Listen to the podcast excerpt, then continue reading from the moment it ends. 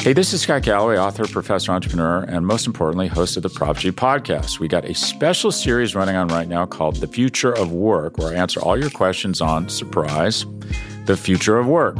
Questions including, what are we missing when we work remotely? Or how do we handle work-life balance when a major opportunity comes knocking? From the provocative to the technical, we're offering insights you won't want to miss. So tune in to The Future of Work, a Prop G Pod special sponsored by Canva. You can find it on the Prop G Pod wherever you get your podcasts.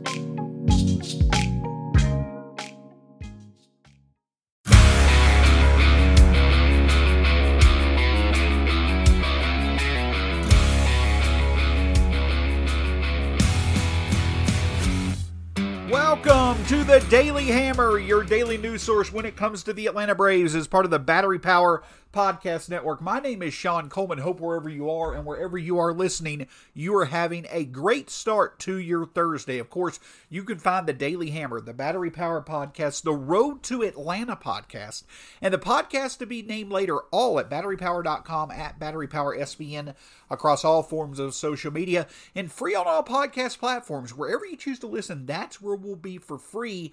Just make sure you hit that subscribe button, and you'll get the latest content when it when it is available. And I can tell you, it, it, the truth is, nearly every day, you're going to get some great new content from the Battery Power Podcast Network. My name's Sean Coleman. You can find me at Stats S E C on Twitter. When it comes to the Braves, here's the latest from Atlanta. And the latest is this. The Braves are hopefully, the Braves are have made the playoffs now for five straight seasons.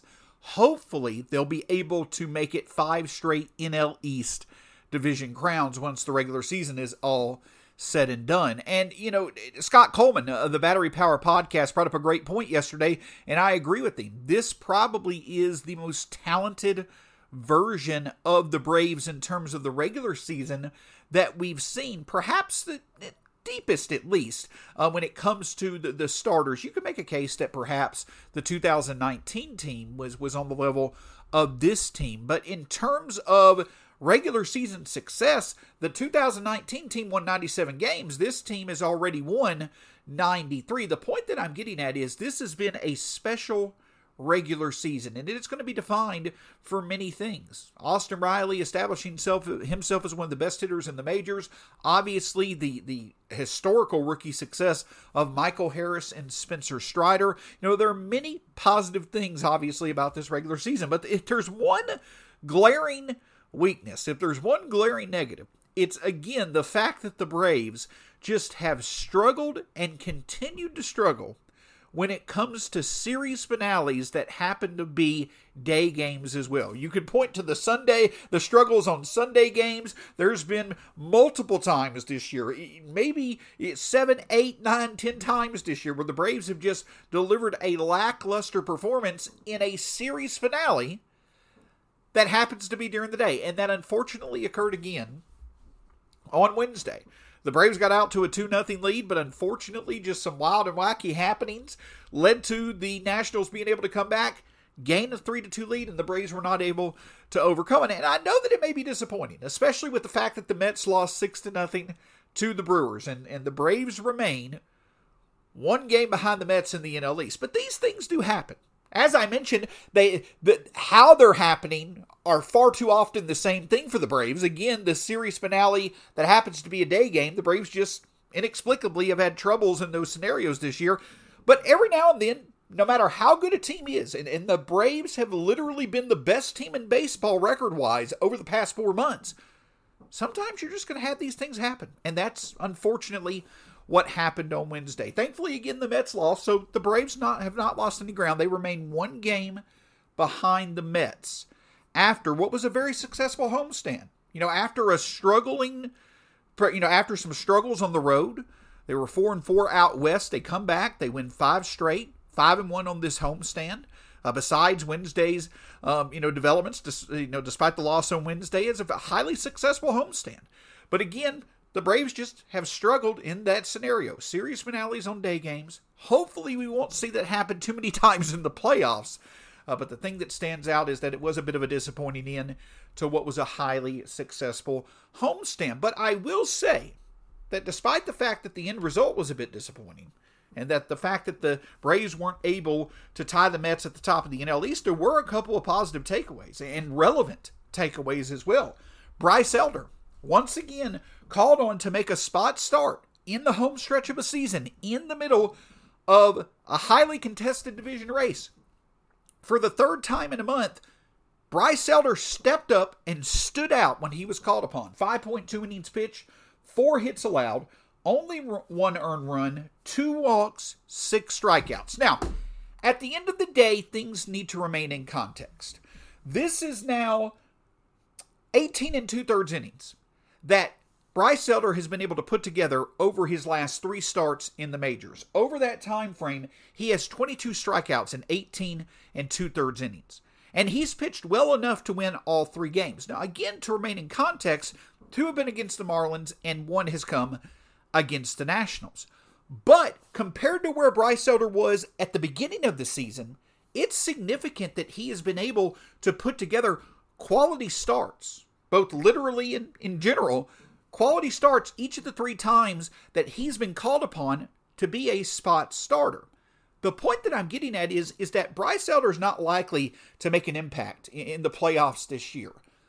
But the success that he has had, even though it's clearly a small sample size, the success that he's had, I think, makes him relevant for the starting rotation beyond this year. I'm not saying he has a guaranteed spot in the starting rotation for two thousand twenty-three, but I do think that he at least is an option. I think that he's shown that if the Braves were to go into next season and find themselves in a place where they need someone to step in and rely on to fill out the starting rotation for a significant period of time, Bryce Elder has shown that he could be that guy potentially next year, because you're going to have plenty of question marks. Wascar Ynoa is not going to be available next year. Mike Soroka, though he's back in pitching, you know, he's had his struggles on his rehab assignment, and, and you hope that he'll be back to, you know, close, somewhat close to what he was before his injury issues. Ian Anderson has dealt with inconsistencies and now injuries as well. What does the future hold for Charlie Morton?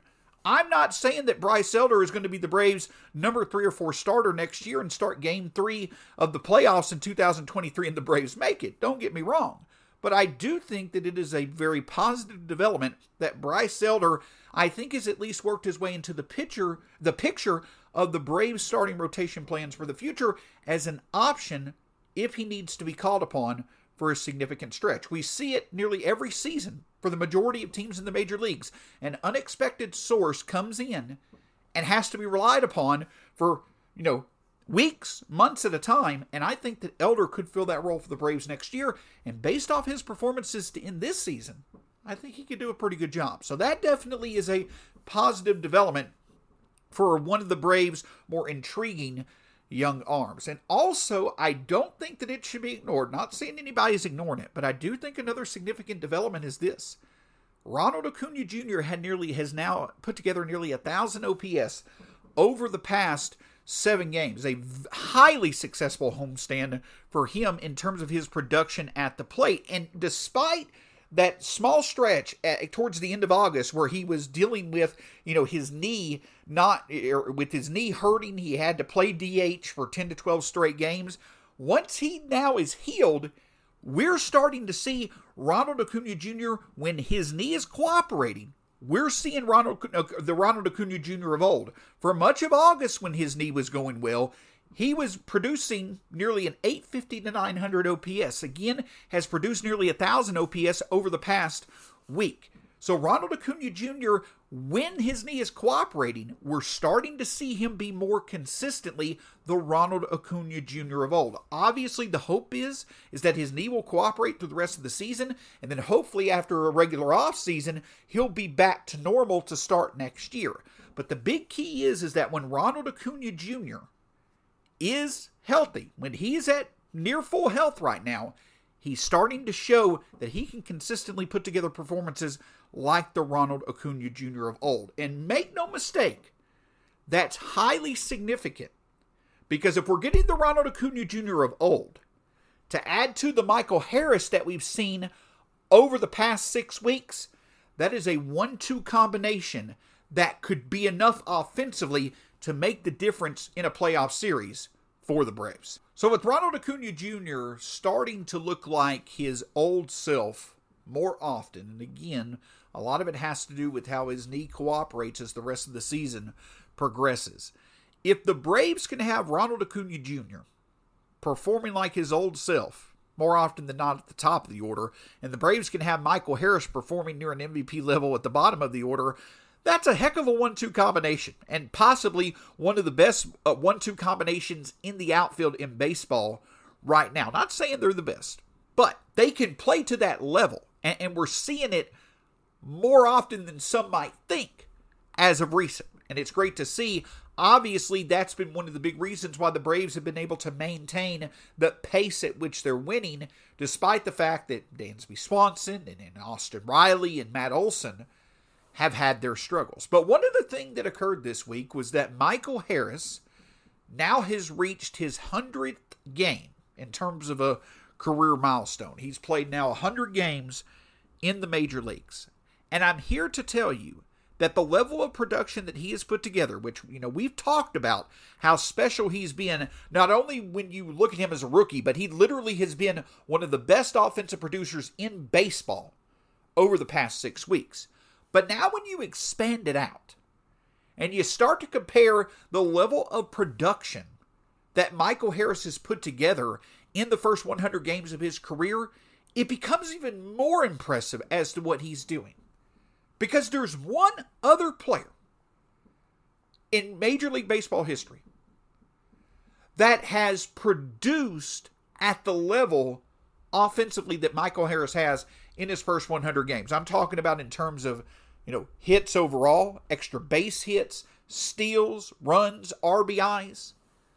The one other player that has performed to the level or better that Michael Harris has in each of those categories through the first one hundred games of his career, Fernando Tatis Junior That is the other, that is the only other player who in terms of extra base hits, O P S, overall hits, runs, R B Is. I know that that's a very specific stat, but the point that I'm bringing up is, is that when you just talk about overall offensive production, what Michael Harris has done in, through the first one hundred games in his career, only Fernando Tatis Junior has really either equaled or eclipsed that to start a career. Now, I'm not saying that Michael Harris has had the best start to his career of any baseball player in Major League history. That's not what I'm saying at all. But I am saying that it's very rare to see someone have this much success, as much success as Michael Harris has had. And when you start to look at him being compared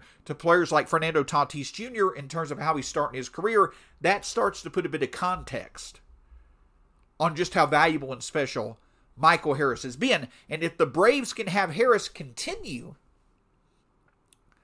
close to the level that he's playing, go into the playoffs, and you can get Ronald Acuna Junior if he can maintain his health and play at the level that he's playing, think about those two going the way that they are, and if one of Swanson or Riley or Olson can get going as well, the Braves offense can play with anybody.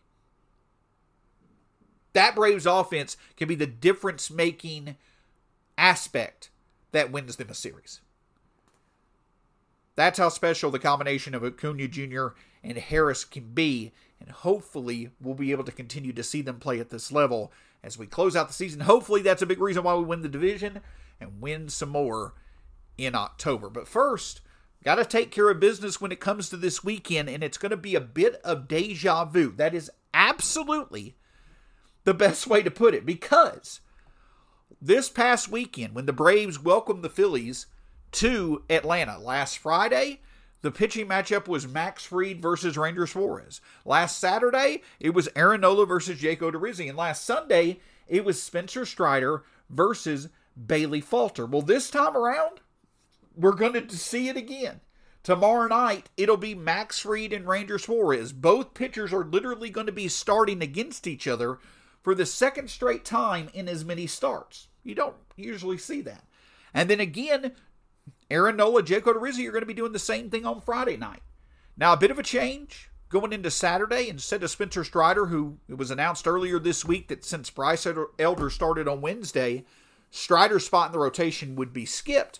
It'll be Kyle Wright versus Bailey Falter on Saturday. And then on Sunday, it'll be Charlie Morton versus Kyle Gibson. Now, the good thing is, is that the Braves don't have to worry about facing Zach Wheeler. And yes, the Braves just came off of sweeping the Phillies over the weekend in Atlanta. The Braves did a very good job of limiting the Phillies' offense, but I have a sneaky suspicion that Atlanta's offense is going to have to be playing at a top-notch level.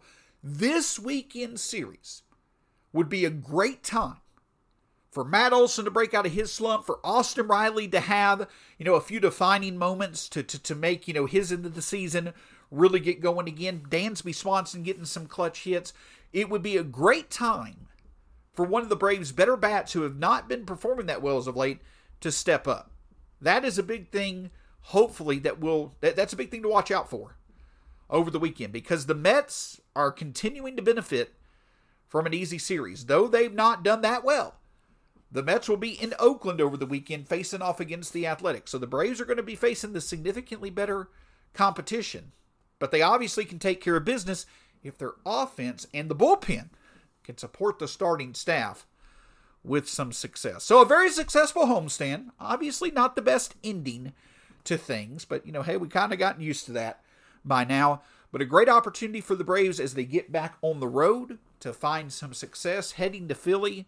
And obviously with, you know, these pitching matchups occurring once again, you really can make an argument that the Braves have the upper hand in three out of these four matchups.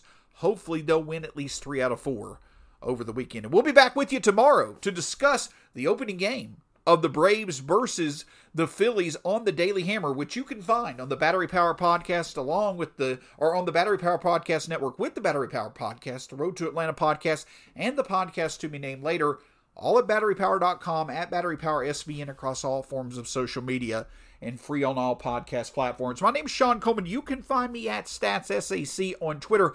Thanks so much. We'll talk to you again soon here on the Daily Hammer.